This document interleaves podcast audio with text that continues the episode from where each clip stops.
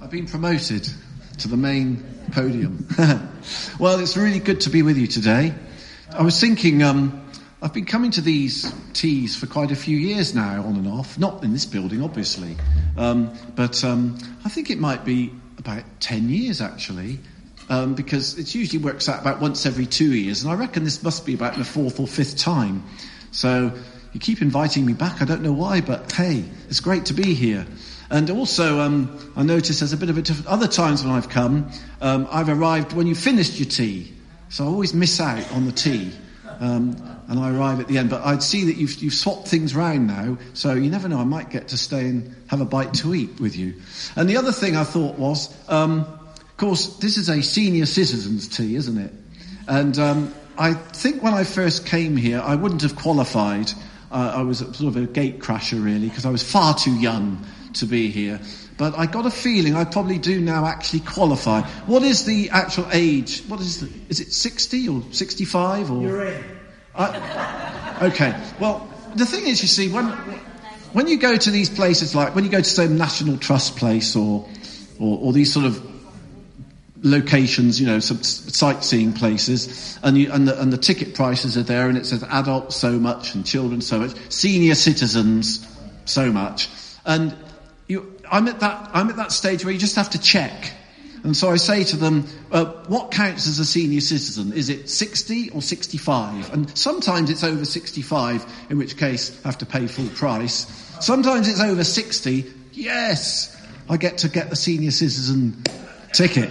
So you you, you gather I'm somewhere in between. So I hope I qualify for the tea. You know, do I qualify for the tea? Great, great. Well, I don't know about you. I'm looking forward to it. I'm looking forward to the tea. Are you? Are you? Are you anyone getting a bit peckish? Yeah? Well, good. Well, me too. Well, you know, I was thinking um, there's a story in the Bible which I expect is really well known to many, if not all of you. The time when Jesus was, was out preaching and there was thousands and thousands of people were, were listening to him. They'd been attracted to him because of some of the, the miraculous things that he'd done, and they were there spellbound listening to his teaching. And time was going on, and people lost track of time, and then after a while people start thinking, hmm, feeling a little bit peckish. Hmm. And Jesus was aware of this, and he was concerned about that. Um, but no one seemed to have any food with them. No one seemed to have, have thought about it and prepared themselves. All except, as I'm sure you know, one little boy who had his loaves and his fishes. And I'm sure we all are well, well familiar with the story, how Jesus took those loaves and fishes, multiplied them, and the five thousand plus people all got fed. Well, I'm sure there'll be enough food for all of us today.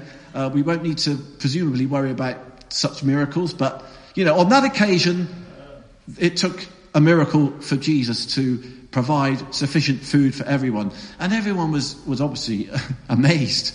Um, when that was over, Jesus himself sort of made himself scarce. He sort of slipped away because the people were getting so sort of excited about him. They wanted to sort of make him king before before his time, as it were. So he he, he made himself scarce, went off into a, a mountain, a lonely place uh, where he prayed. Uh, meanwhile, he, he told his disciples to, to cross over the sea, the Sea of Galilee, over the other side. And uh, so they set off, and it got a bit choppy, and it got a bit stormy. And, uh, and Jesus came along, and he walked on the water, and he came to them. And he got into the boat with them, and then they got across to the other side.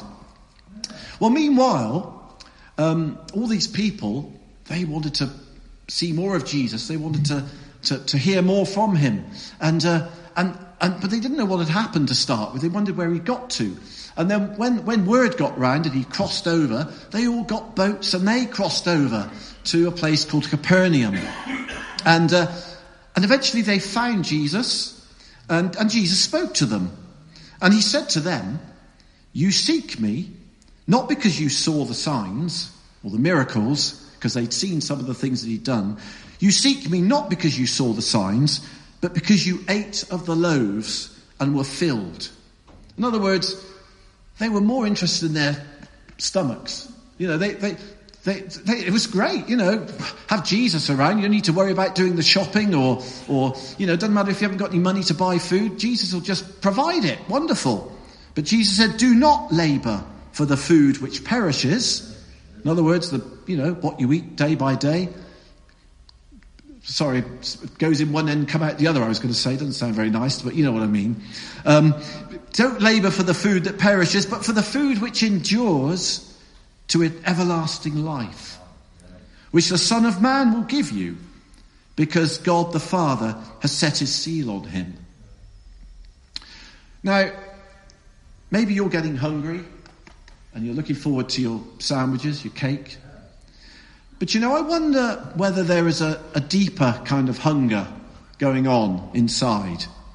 Not a hunger, not a bodily hunger, but a hunger, if you like, in your soul. A hunger in your spirit. A longing, a, a, a lack of peace, perhaps. A, an emptiness that you can't quite put your finger on why it's there, but, but it is. Maybe you've spent your whole life doing this, that and the other, just trying to fill that that void, that sense of hunger. And you've kept busy and you've done this, that and the other, but nothing seems to quite satisfy. And you know, if that's the case, I'll tell you the reason. It's because you were created to have a personal relationship with your Creator God. But because you, like every one of us, have gone our own way, we've pleased ourselves, we thought we knew best, we've become separated from God, our Creator. And so we don't have that, that life that we were meant to have with him. Going back to the story when Jesus was talking to those people, he said to them a little later, he said, "The bread of God is he who comes down from heaven and gives life to the world." And the people replied, "Lord, give us this bread always." They were probably still thinking about natural bread. But Jesus said to them, "I am the bread of life."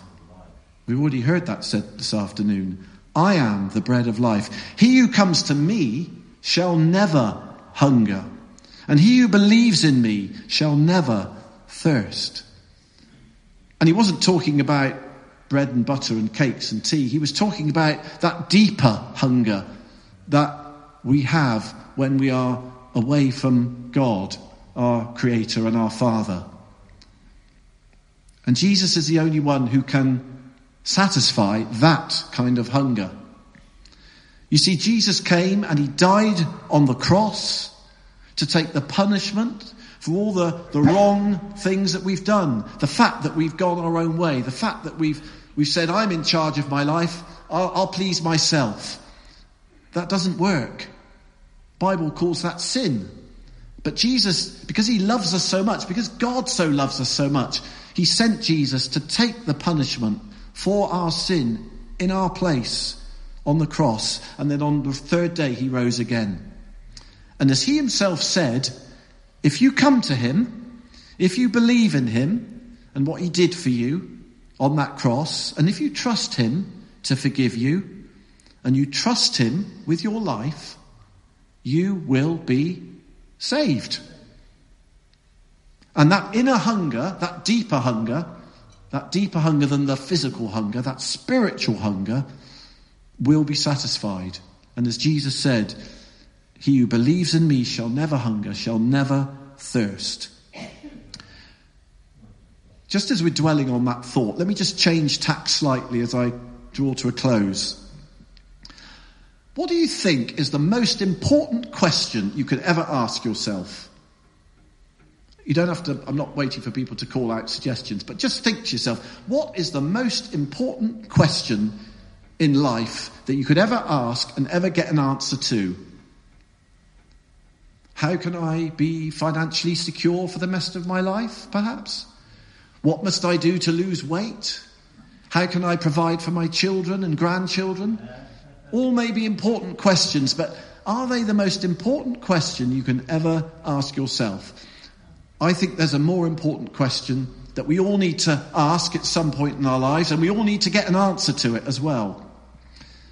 And it's one that's recorded in the Bible.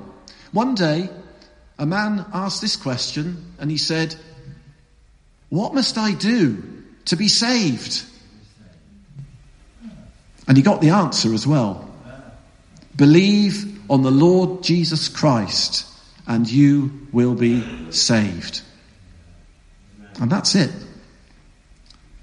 Now, if you want to explore further anything that I or Roger have said this afternoon, or anything that's been said or sung, if you want to respond to, to what the message has been, if you want to come to Jesus and know for sure that you are saved, that that inner hunger has been satisfied, then please feel free to come and talk to me or Roger or any of your other hosts here during or after the tea. Thank you very much. God bless you.